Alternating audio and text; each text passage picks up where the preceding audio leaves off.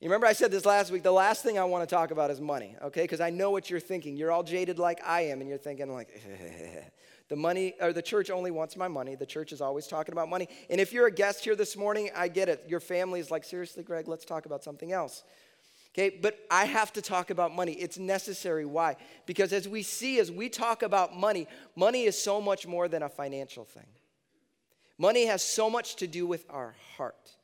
And if we don't allow ourselves to deal with it, to talk about the money, to talk about the stuff, then we're missing out on something that God wants to do in our lives. I think for some of you, the next growth opportunity for you requires you to engage in your money, in your stuff some way. And so we're going to talk about that a little bit this morning. So when we had our first kid, right? We had our first kid. There's those first 2 months are unique. You either love the first 2 months or you hate the first 2 months, right? Because some of you are like the babies, what do? They cry, you know, they sleep, they eat, they poop. That's all that children do, okay? And it's hard because if you don't like cuddling, which I do, it's like this thing I can't have a conversation with it. I can't do anything. I know other dads are like, I don't like the baby stage. I love the baby stage. Is anybody a cuddler? Anybody like the newborn baby stage? Some of you do? Like seriously, I will hold newborn babies. I hear that like at the hospitals, they have people that just go in to hold newborn babies. I'm going to do that when my kids leave the home. I just love just holding a newborn baby. It's great, okay? But there's this point that happens along the road about 2 months in where suddenly they like see you, you know? Their eyes look at you, and you feel like I feel like I'm communicating. They're not talking to me, but we're communicating here a little bit, right? And then things happen, and it starts progressing, and then they start to make sounds with their mouths, and they start blah, blah, blah, blah, blah, blah, right? And then there's a competition. Me and my wife are super competitive, okay? We don't play a lot of games in our home because it gets ugly. But when we had the kids, there was this competition, like, are they going to say mama or dada first? Anybody had that competition? I stand before you, the victor, okay? I'm the victor. Data every time. Then I read up that said most babies say data first. So I didn't really win anything, but that's just how it works. So they say the words, and then they go on and they make up other words. You know, when they learn to say ball, that's a really big day, right? They say ball, and they make up words for their milk, and they're all this kind of stuff. Some kids do sign language, all this kind of stuff. But then somewhere around the age of 2, if you're a parent, you understand this. Somewhere around the age of 2, they learn a word that really starts to get annoying, okay? And the word is this, mine. You know what I'm saying? Mine, right? Mine. They're playing with toys with another kid, and the kid wants a toy. No, mine, right? You're talking to another child. Your kid will walk up, pull you away, and say, no, mine, right? Mine. And this is a good thing. This is part of the developmental process for children to understand that what's theirs, what's theirs. The problem is this mindset of mine sticks with us. Now, as adults, we don't walk around saying, mine. You know, we don't talk like that, but we'll say things like this, I bought it. I earned it. I deserve that. What we're saying is that's mine. That's mine. See, the problem is that the mine mindset is in complete conflict with what it means to follow Christ. And so this morning we're going to look at a passage of Scripture, and we're going to look at a principle that I think God wants to get a hold of our hearts in. And it's a way that we understand, a way that we look at our money and our stuff in a different way that will ultimately help us follow after Christ in a more intimate way. If you got your Bibles, turn with me to Matthew chapter 6. Matthew chapter 6, beginning in verse number 9. As you're turning there, just a reminder, we're in our Bible reading plan. So we're reading through the New Testament. If you want to jump in or you kind of missed out in some way, we post every Monday what the reading plan is. So feel free to jump in tomorrow. We'll post that reading for you, okay? Would you stand with me across the room? Nothing sacred about Santa. It's just our tradition around here to honor God's word when we read it together. As we're going to read a couple verses, these are verses you've probably heard before. Verse number 9 of chapter 6 says this. This then is how you should pray. Jesus talking says this. Our Father in heaven, hallowed be your name. Your kingdom come. Your will be done on earth as it is in heaven. Give us today our daily bread. Father, we thank you for your word. And God, I pray that this wouldn't just be an exercise in me talking today, but instead, God, I pray that people would hear your voice.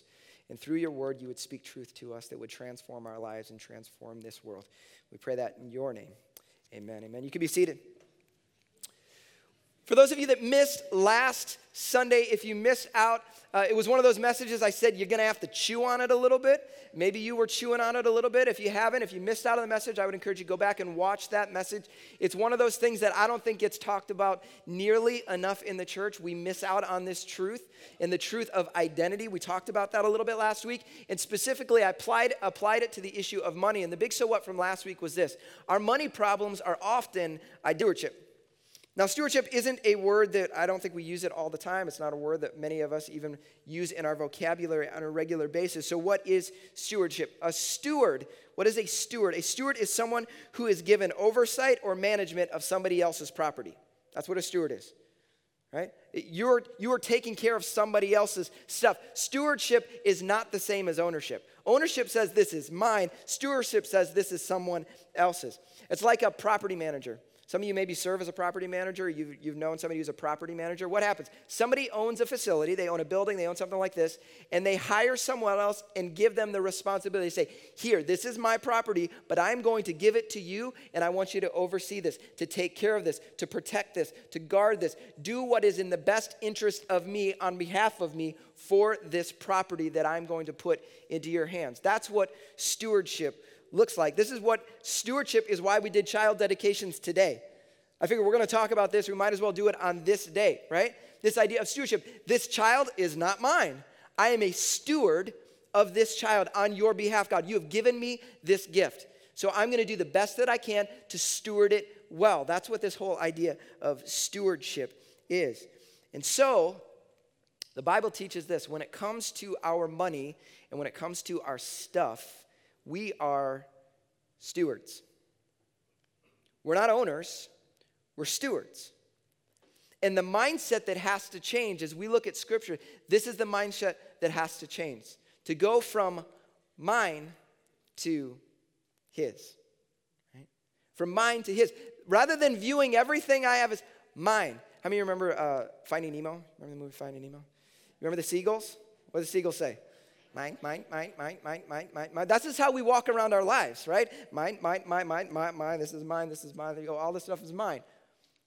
See, the mindset that has to get changed for us as followers of Christ, if we're really going to live the way he's called us to, is to say, his, this is his, this is his, this is his. It's his. It's not mine. It's his. I'm a steward. I'm called to take care of this, to protect it, to do in what's best in his interest with what he has given me, but ultimately this is not mine. It's his. See, this is the difference. We talk about following Christ. Following Christ is really easy to say. It's a really easy thing to talk about. Yep, yeah, I follow Jesus. Yeah, Jesus is cool. He loves me. That's great. Following after Jesus takes some effort. It's going to demand something of us. And this is what we're going to look at this morning. We're going to talk about this morning. I think one of the best examples that we have of this whole principle is in the Lord's Prayer. Now, I would guess that a lot of you could quote the Lord's Prayer, right?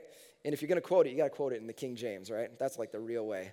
Thine is, you got to use the thys. But here's the deal. I think we can quote this thing real easily and never once think about what it means. Never once apply it to our lives. Never once say, okay, what does this actually look like practically lived out in my life? And so this morning, what we're going to do is we're going to look at these first four statements from the Lord's Prayer, and we're going to apply them specifically to our finances and look through the lens of our finances. It's not the only area of our life that we need to look at this prayer through, but we're going to do this with our finances and our stuff here this morning and see what God's. And I think it's going to teach us some principles of what does it mean to be a good steward of the resources that God has put into our hands, okay? So we're going to ask that question. What do stewards look like? If you're following along, point number one is just simply this. It's our Father in heaven. We start the prayer, our Father in heaven. Now, if you're not familiar with this passage that we read earlier, this is Jesus teaching his disciples, teaching his followers, this is how you should pray. That's what he's trying to teach them. You find this in Matthew, you find this in the book of Luke. He does this. And he's teaching them, what does it look like to pray? And the way he starts is mind-blowing. For us, we look at this and we're like, yeah, that's how the Lord's Prayer starts. Our Father in heaven. Our Father who art in heaven, This is how it starts. But to the people hearing him, they're like, whoa, whoa, whoa. That's crazy, Jesus. Why? You would never, ever refer to God as your father. Like, you don't talk to him that way. You speak to him in far more higher and loftier terms. You don't talk about God as your father. In fact, people got frustrated with Jesus because what did he call him? He used this Aramaic word, Abba. The word Abba is closer to our word for dad. Like this personal, intimate word. And the people are like, what? No, Jesus, you wouldn't go to our dad in heaven. That is creepy weird, Jesus. That's far closer. No, God is high and off. And he's saying, no. Here's the starting point. You know what it is to have a relationship with our God? This is the starting point to understand our Father in heaven. What does this word speak to us? It speaks to this truth of identity. Identity. Remember that from last week? Identity. You see, if we miss out on this, everything else we're going to talk about as a steward is cold, dead religion. But the starting point isn't that.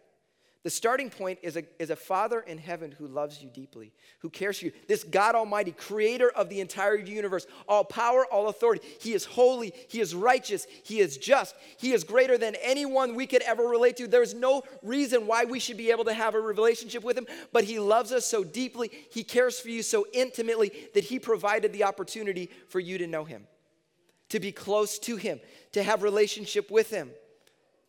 And he, if you have made a decision to follow Christ, to submit your life to him, he calls you son and he calls you daughter.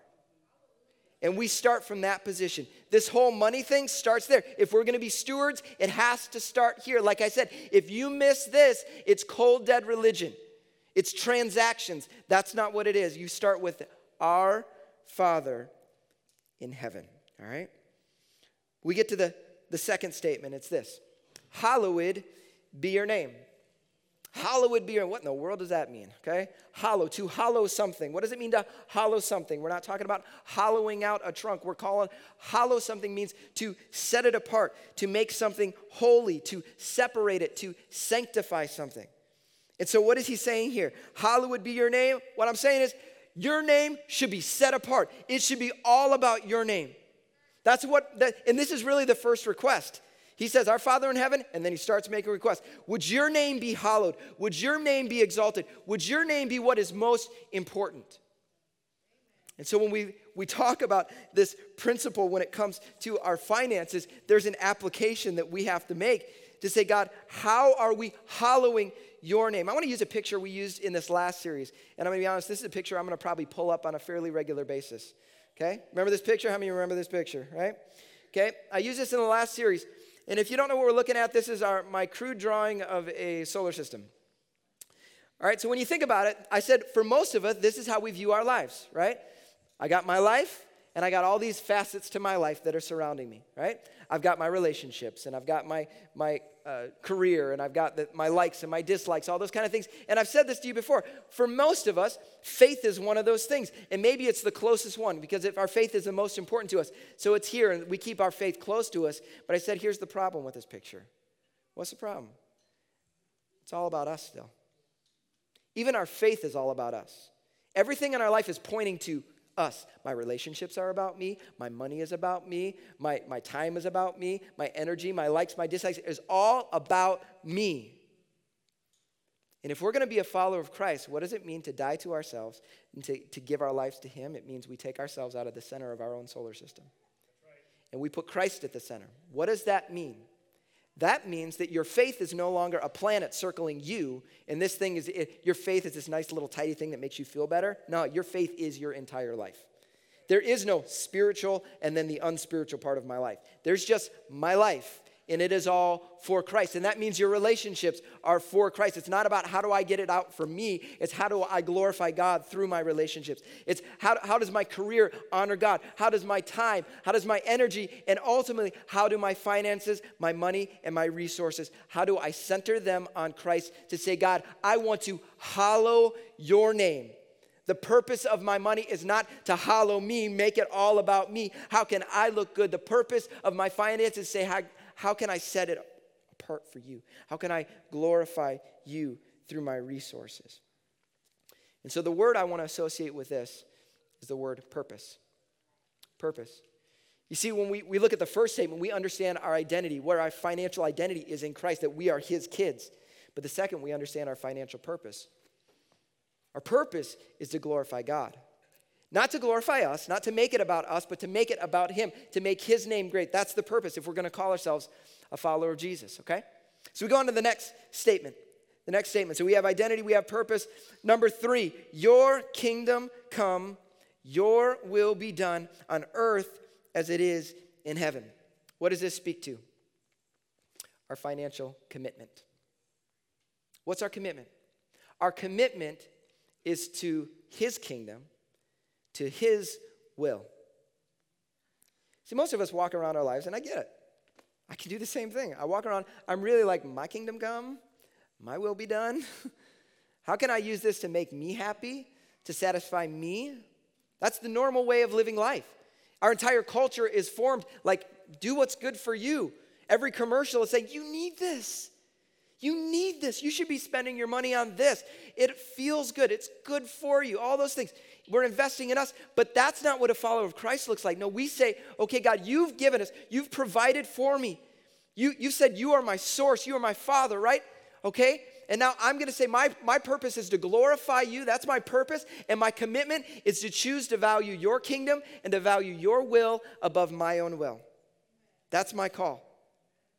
This is where it gets muddy. This is where it gets hard. This is where following Christ isn't just easy. Ooh, Jesus loves me and forgave me my sin. This is where it means I'm going to take up my cross, Jesus, and I'm going to follow you like you've called me to. This is when it rubber meets the road as a follower of Jesus. So then we get to the final statement. Give us this day our daily bread. Give us this day our daily bread. And what does this word speak to? Trust. Trust. You see, if we have the starting point, we find our identity. God, we're your kids. You love me. You care for me. You care for me more than I can understand. Listen, my kids have no clue how much I love them. No clue. They question it based on how I interact with them. If I don't give them what they want or I don't respond the way they want, they seriously question my love. I'm like, you guys have no idea how much I love you. You have no idea what I would do for you. You have no idea what I would give for you. They have no idea. Listen, that's how God is with us. We have no idea how much he loves us. We cannot fathom his love for us, right? And if we understand that, we understand our purpose, that our purpose isn't about us, and actually that's the most depressing thing in the world. When it's all about you, you end up getting so self-focused that life ceases to be fun, just so you know that. We were made to value something outside of ourselves, and God's saying, listen, you're made to value me, and it brings joy to your heart. And if we begin to do that, and then we choose to value his things, and we invest in his things, his will, his kingdom, that's the things we pour into, it puts us into a position where we're saying, okay, God, I'm going to have to trust you to be my source. I'm going to have to trust you for my daily bread here, God. I'm depending on you. See, this is the position God desires us to be. Not to be independent of him, operating on our own, saying, I can take care of this myself. I got this myself. See, that's what started the whole problem with Adam and Eve saying, forget God's way. I'm going to do things my way. And that ultimately leads to death and destruction. And God's saying, I don't want that for you. I want life for you. I want you to depend on me. I want you to be in a place where you're saying, God, give me what I need today because I trust you. My hope is in you. It's not in myself. This is the position God desires for every one of us, that we would trust him. We would live for him. You remember what Jesus said when he was talking about money and stuff? He says, you guys worry about so much. He says, look at the dumb little sparrows, right? He didn't say dumb, sorry, that's me. Look at the little sparrows, right? They don't worry about stuff. They're not freaking out. God takes care of them. He provides for them. And then he asks this question, aren't you more valuable than that? Doesn't God love you more than that? He cares more for you than that? So why are you freaking out? Why are you stressing out? Why don't you trust him? So this is the principle. This is what a steward looks like. It's one that says, listen, ultimately, my identity is in God. Ultimately, my purpose is to glorify him. Ultimately, my commitment is to invest in the things he cares about and then to put myself in a position where, God, you are my source. I am not my source. That's what it looks like to be a steward. To say, God, this is all for you. How can you use what you've put in my hands? How can I use it for your glory ultimately. And so I want to get to our big so what here, and then we're gonna just kind of talk about something very practical out of that. Every week I have a big so what. If you've never been here before, big so what, I ask, so what? What's the point of this thing? If you forget everything else I said, I want you to take at least this truth away. This morning it's a question that I want you to ask yourself, and it's this. Do I trust God, and can he trust me? Do I trust God, and can he trust me? I want you to stop and I want you to think about your finances for a second. Think about your money, think about your stuff, and ask yourself this question. Do I trust God? Can he trust me? Do I trust God? If someone were to look at your finances, if you were to peruse your finances, would there be anything in your finances that show that you trust God, that you're looking to him, that you're depending on him? Or are you ultimately your own source? Are you the one that's saying, I got to make this my own? It's all on me. It's all on me. Ask yourself that. I'm not saying, do you say you trust God? I'm saying, is there any evidence? Would there be any evidence whatsoever in your finances that said you trust God? And in the same way, asking this question, if God came and looked at your finances, would he say, that's somebody I could trust? That's somebody I can trust. We see this over and over in Scripture, this idea of God saying, listen, I'm going to put stuff in your hands and say, can I trust you? If I can trust you, I want to bless you with more. But why would God bless someone who he can't trust? I know people who are blessed crazy financially. You want to know why? I've watched them. They are the most trustworthy people. I watch them. God keeps blessing their business, and they just keep giving. They keep giving. Right? And I believe God wants to do that for some of us, not as some formula to be worked out there, but I do believe that for some of you, God would love to give you more, but he doesn't know if he can even trust you because you're not operating in a position saying, God, I am trustworthy. Like, I'm going to be faithful with what you put. I'm going to be faithful with little. You're going to give me more. Okay, I'm not being faithful with the little. And you're saying, God, give me more. But he's like, you're not being faithful with what I've already put in your hands. You're just not. Do I trust God? And can he trust me? Now, is there any evidence that would say that? So what I want to look at real quickly is I think most of us do not operate in this position. Most of us are not in positions where we say, God, I trust you with our finances, or in a position where we say, God could trust me with our finances. I think there's the normal way of going about life, and I shared this with you last year, and I just think it's a good principle to understand. Most of us, what do we do with our money? We live, right? We get paid, and we live, and we get paid, and we live, and we get money, and we live. And this is the cycle of our life. This is how we live, right? Over and over again. Now, for some of you, you are far more mature than that because you realize that, you know what, there's going to be some needs out there in my life. I'm going to have moments where I need to pay for something, or there's a day out there, someday I want to retire, so I should probably prepare. So you do something, you live, and you save, right? If there's any left over, I'm going to save a little bit, so that way I can be with my rainy day fund or retirement, whatever it is, I'm going to save a little bit. This is a good thing, and this is a good step to take, right? And then there's some of you out there that I would put, man, you're really there. Because you live, and then you save, and if there's a little bit left over, you'll find a way to give something, right? To give and to invest in something other than your own life. To say, I'm going to give a little something. I'm going to drop a little something in the offering bucket. I'm going to go give and support some kid in Africa. I'm going to do this. These are little things that you do here and there, right? These moments where, if there's extra, I'll do it. If I can, I will, kind of conversations. See, here's the deal. I believe that this is the wrong pattern for a follower of Christ. Because in this, the focus is me, a little bit of me in the future, and if there's anything left over, I'll invest it somewhere else. And I think the follower of Christ needs to flip this pattern completely and to go from a give, save, live model. What does that look like? Number one, we give. Why? Because we put ourselves in a position where we say, God, you are most important. Your kingdom is more valuable than my kingdom. Your will is more important than my will. Your purposes in this world are more important. I want to center my finances, not just my words, because it's easy to say, Jesus, I love you, you're the best, you're the most important one in my life. But God, really, like when it's nuts and bolts and I got to pull my wallet out here, I'm going to say, God, I put you first even here. In the thing that oftentimes I want to say, mine, God, back off. We may not say that, but we act like it.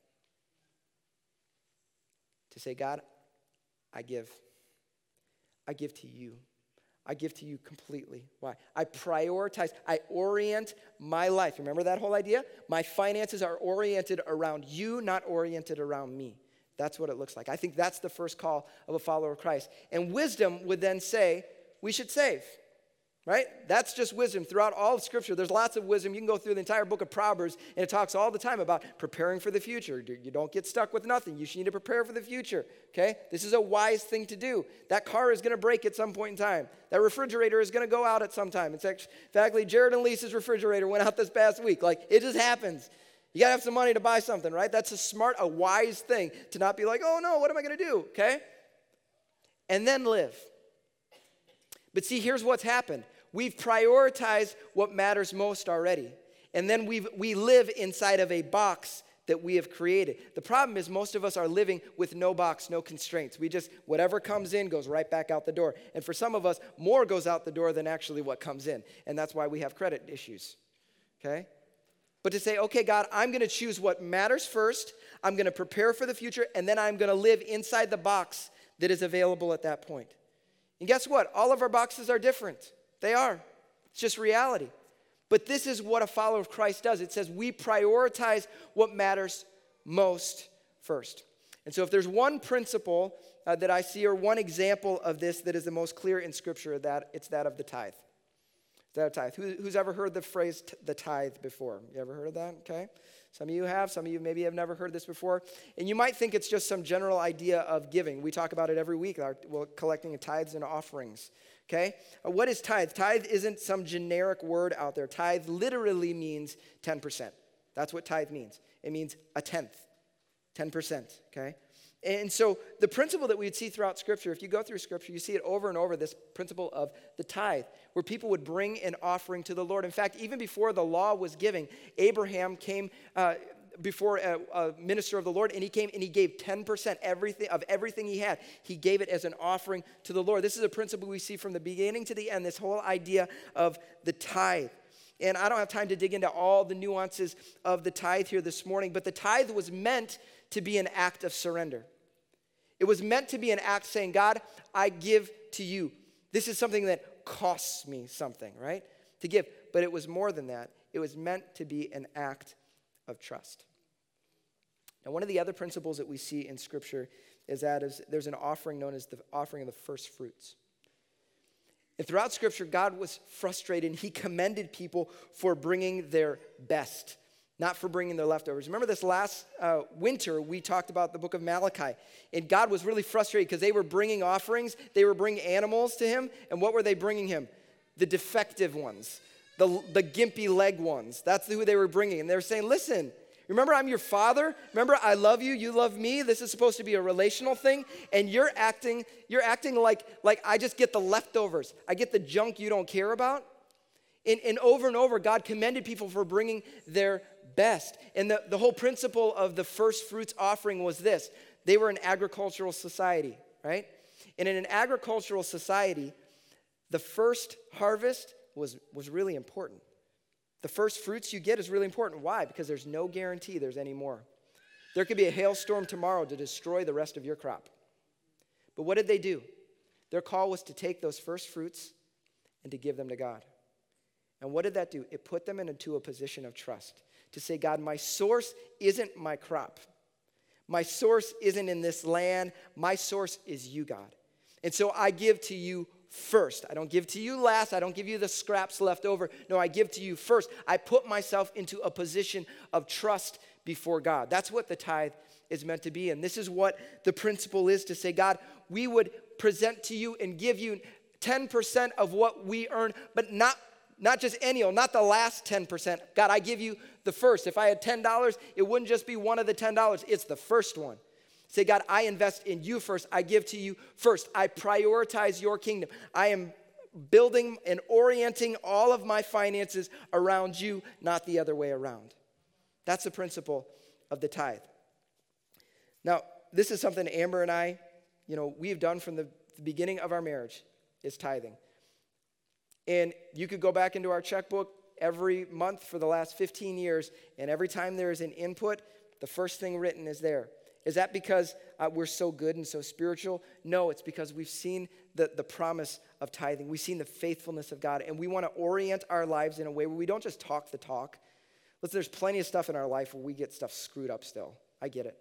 This is one of those areas in our life where we can build it in and say, God, we choose to orient our lives around you, to prioritize your kingdom above our own. We don't just want to be Christians that talk stuff, okay? None of us want to be that person. We don't want to be the person that everyone says, oh, that's really a hypocrite. They talk real good, but they don't really live it. No, I want to be the person that really lives it. And this is what it means to say, God, we put you first. But I can say this. I don't sit and think about what have I lost in all the thousands and thousands of dollars that I have given back to God. Never once do I think about it. I think about, man, how God has provided for us over and over and over and over again. He has faithfully provided for us in crazy ways. And my guess is this, there's so many of you in this room that I know are faithful tithers. And I could pass the mic around to you guys, one at a time, and you could tell stories of how God has faithfully provided for you, the ways he came through when you needed it. And I believe this is a principle every one of us needs to get a hold of as we step in to this thing called faith and following after Christ. Now, we as a church, I never like to hide anything. I want to be honest with us about how we operate as a church. As a church, we don't get money somewhere else. You know, we're not a denomination that gets money from some headquarters somewhere. We are a self-sustaining church in the Assemblies of God. The way we do everything that we do around here comes from the gifts that all of us bring in. Like we pay this building, we pay salaries, we pay missionaries, we pay all these kind of things. But what we've said is this. We do not want to do something else. We don't want to operate in a position where you are our source, okay? Now, it's the money that you bring, absolutely. It's the money that I give, that all of us give, are how we do what we do around here. But at the end of the day, you aren't our source. God is, okay? And so what do? We as a church do the exact same thing. I say this on a regular basis.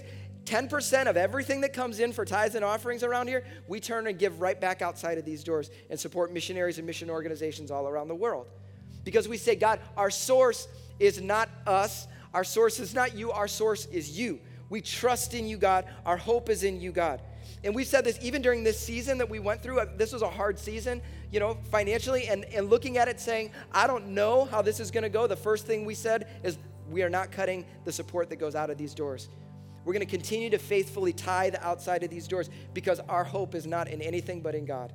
We're saying, God, this is a way that we can operate. The first money that comes in is going right back out of these doors, God, to say, God, it's about you and your kingdom. We want to invest in your kingdom. And so my prayer for us is that we would all have that same mindset to say, God, you can trust me, God, and I'm going to trust you. So I want to give a very specific challenge. There's no squirming around this one this morning. The challenge is simply this. Put God first in your finances through tithing. Put God first in your finances through tithing. Why do I say that? It's about what it'll do in your heart more than anything else. God provides for us. You're not my source. You're not our source. God's our source. But I believe this, that God will do more in your heart as you become faithful and obedient to him through this than possibly anything else in your life. This is where the rubber really can start to meet the road in our faith life as we walk in this. Now, I know there's different groups that are in this room. There's some of you, and I love it. I can tell you, because there's some of you in this room while I'm preaching this message, you're smiling, and you're with me, and you're excited. Why? Because you're a tither, and you've seen God's blessing. And this is just like, yeah, I love this message, okay? There's other people in the room who are, I would say, at points in your life you've tithed, or you may be sporadic in your tithe. And this is a moment where you're just like wrestling this a little bit. Say, God, yeah, God, would you help me? Would you help me in this area? This is an area I struggle with a little bit. But then I know there's another group here. And there's a group of people who would say, I'm a follower of Jesus, but I'm not orienting my finances like that. And if you're in that position, here's what I know you're thinking. Seriously, 10%, Greg? Not a chance. Because that's a lot of money. When you're only making $10, it's not a lot of money. When you're giving $1 up, that's not a big deal. When the money gets bigger, that gets big. and you're thinking to yourself, there's no way I could orient my life that way today, you're totally right, because you've been living the same way everybody else does right now. In order to reorient your life this way, it requires a step that is different. And so there's something that I like to challenge people to. If you say, listen, I want to start. My desire for everyone this morning isn't that we fully take this step, because I know some of you couldn't do this today, but that you would begin to turn your life and orient your life toward the tithe. What does that look like? I use the phrase premeditated, consistent giving. That rather than being a tipper, a God tipper, you know, like if I got $5 in my pocket every once in a while, I'll toss something in a bucket and then I'll feel good. No, I'm going to become a premeditated, consistent giver. I'm going to choose to give first. So that means when I receive income, the first thing I'm going to do is I'm going to give something to God. Now, I might say, I'm going to give him $1. That's what I'm going to do. The first buck that comes in my door is going to go toward God. If that's all it is, I don't care. The purpose is your heart starting to orient itself towards saying, God, I'm going to center my financial world around you, not the other way around. I'm going to recognize that I am a steward of what you had given me, and I'm not called to just simply live for me, for now, for here, for now. Okay? To orient our lives that way. And so for some of you, that's the only step. Premeditate. And what do I mean? Premeditate. You plan it ahead of time. This isn't like, when it's convenient, when it's easy. No, I plan it ahead of time, and it's consistent. I do it regularly. I don't just do it every once in a while. I do it regularly. You're going to start to build a pattern of saying, God, this is all about you. Every time, listen, I've gone finally to digital with my giving, you know, but I still use it. I use a checkbook because I'm old-fashioned. Sorry, I use a checkbook. And I do it intentionally, though, because you know what I do? I write income, and the first thing that I do, I write that. I write it down. Say, God, this is yours. I trust you. It's an act of trust. And for some of us, we do nothing. There's nothing in our lives that would say we trust God. For me, this is an act of trust. God, say, I trust you. So I challenge every single one of us. Again, this, like I said at the beginning, you remember, this isn't a topic I want to meddle in your world. I don't want to get in your world and deal with your finances. You guys don't want to listen to me talk about your money. But I'm not really talking about your money. I'm talking about your heart that shows itself up in our money. So my prayer is that we would all orient our lives, not so that the finances would change, but so that our hearts would change and be focused around him, all right?